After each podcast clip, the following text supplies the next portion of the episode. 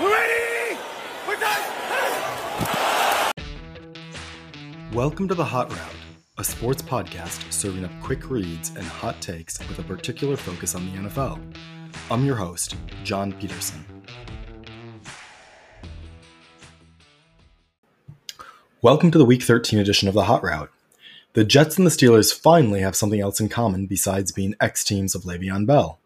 Week 13 losses. Aaron Rodgers and Justin Jefferson are now in historic territory, while the Pats and Browns keep rolling. We'll cover all that and more in the 10 things you need to know from Week 13. The first number to know is zero wins for the New York Jets still, as Adam Gase's team found yet another way to snatch defeat from the jaws of victory. The Jets led 28 to 24 with the Raiders at the Jets' 46-yard line and just 13 seconds left. In this situation, literally any other team would have sat back and played coverage. Instead, Jets defensive coordinator Gregg Williams called a cover zero blitz that left Jets rookie cornerback Lamar Jackson, no relation to the quarterback, one on one with speedy Raiders receiver Henry Ruggs, the same player who ran a 4.2740 at this year's combine. Predictably, Ruggs shot past Jackson, the Jets blitz failed to get home on Raiders quarterback Derek Carr, and Carr dropped a dime to Ruggs for the game winning touchdown. All in all, this was probably good for the Jets from a big picture perspective, since they stay in the driver's seat for the number one overall pick, but it was still a stunning display of incompetence, and on Monday, Williams was fired. Now, in case you were wondering, this is indeed the same Gregg Williams of Bountygate, and frankly, I hope the rest of the NFL takes note and is ready to be done with this guy finally. From a character standpoint, he should have been done a long time ago, and now it appears that from a scheme standpoint, he's toast as well. The next number to know is one loss for the Pittsburgh Steelers as the last undefeated team in the NFL fell 23 to 17 to the Washington football team. After dominating for much of the game, the Steelers fell apart in the fourth quarter, giving up 13 unanswered points to a Washington team that was without exciting rookie running back Antonio Gibson. Big Ben had two straight incompletions and an interception that doomed the Steelers. On third and one at Washington's 28 yard line, the Steelers inexplicably passed twice, both incompletions, to turn the ball over on downs, rather than trying to either run for a first down or kick a field goal to take the lead.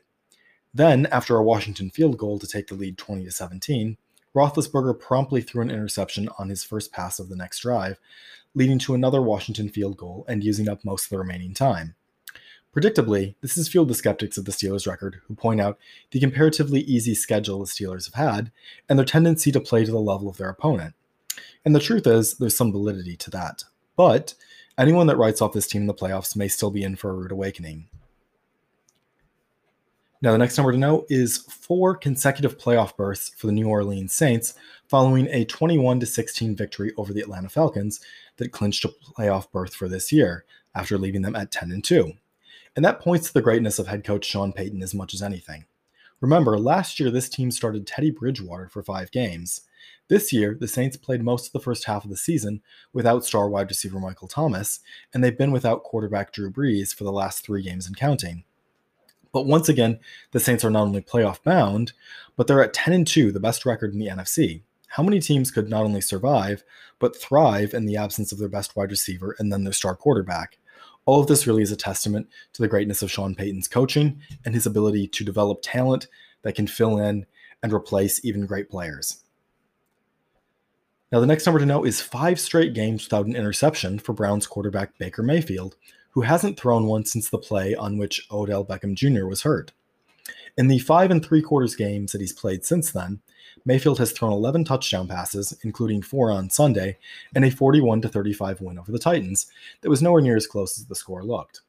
The Browns have quietly won four in a row and showed that they can finally beat good teams on the road. The win also brings the Browns that much closer to the tantalizing possibility of ending their 18 year playoff drought, which is the longest in the NFL.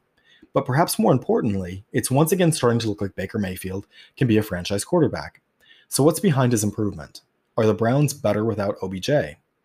The answer to that is, of course, difficult to say. Odell Beckham is an immensely talented player, but he's also something of a black hole as a personality and player, demanding the ball both literally and figuratively. And with young quarterbacks, that can lead to them predetermining throws, forcing throws, or missing other open players because they're staring down OBJ and trying to force the ball to him. Now, technically, none of those things are directly OBJ's fault. But they can still be a consequence of pairing him with a young quarterback who's still growing and learning to play the game. So don't be surprised if the Browns try to move on from OBJ in the offseason, given that he doesn't seem to have really had that much of a positive impact on their offense, and they're currently thriving without him. Now, the fourth number to know would be five sacks for the Giants defense on Sunday in a shocking 17 12 upset win over the Seahawks. The Seahawks also managed to hit Russell Wilson 10 times and picked him off once, while Wayne Gallman ran for 135 yards for the Giants. The Giants are now quietly 5 and 2 in their last 7 games, and their two losses in that stretch have been by a combined 3 points. The Giants are probably the best team in the NFC East right now, but the problem is their schedule is going to be pretty tough to close out the season. They face the Cardinals, Browns, and Ravens before closing the season against Dallas in a game that may well decide the division. Now, the Giants are not a good team per se, but with a defense that can keep them in any game, I guarantee no one will be looking forward to playing them on the road in the winter on wildcard weekend should they emerge as the NFC East winner.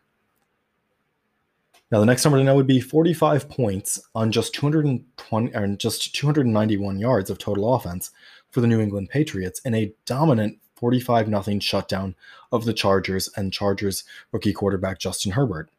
In many ways, it was an ugly game for the Patriots as Cam Newton and Jarrett Stidham combined for just 130 yards passing, while the Pats' run game averaged just 3.8 yards per carry. But the Patriots scored two special teams touchdowns on a punt return and a blocked field goal return, and picked off Herbert twice while generating 11 quarterback hits, is Bill Belichick proved once again that his coaching genius can maximize even the most threadbare of rosters.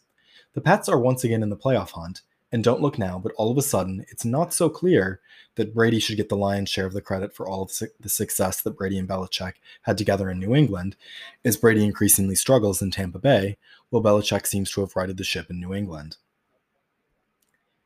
Now, the next number to know would be an 80% completion percentage for Bills quarterback Josh Allen who became the first Bills quarterback to throw four or more touchdown passes while completing 80% of his passes in a game, as the Bills beat the 49ers 34 to 24. What makes it all the more impressive is that just a year ago, Allen wasn't even completing 60% of his passes on average. Now he has the fourth highest completion percentage in the NFL at 69.9%, while still averaging 8 yards per attempt.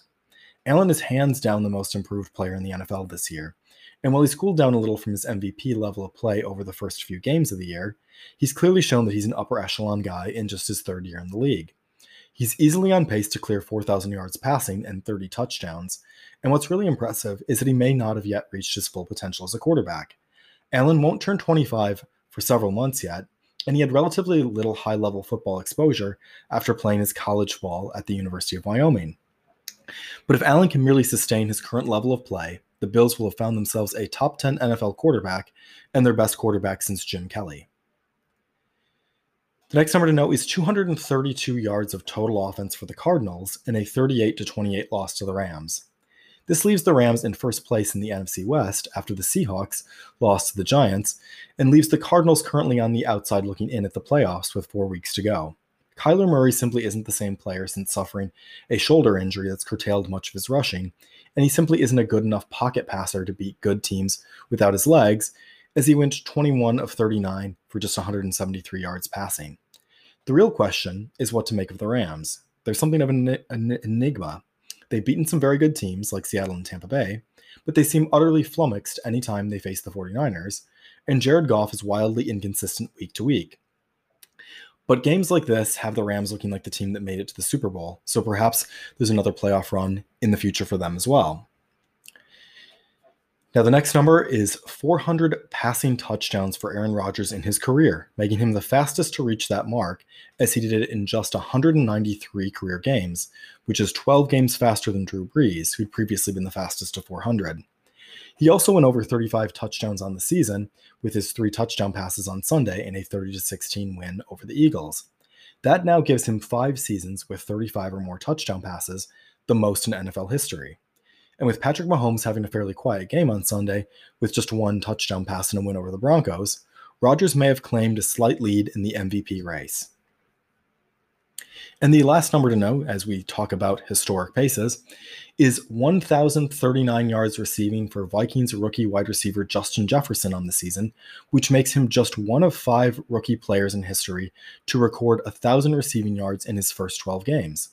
What makes this even more impressive is that Jefferson was minimally involved in the Vikings' first two games, and he's had to adjust to playing on the outside in the NFL after spending his entire coll- collegiate career working from the slot. At just 21, the ceiling is extremely high for Jefferson.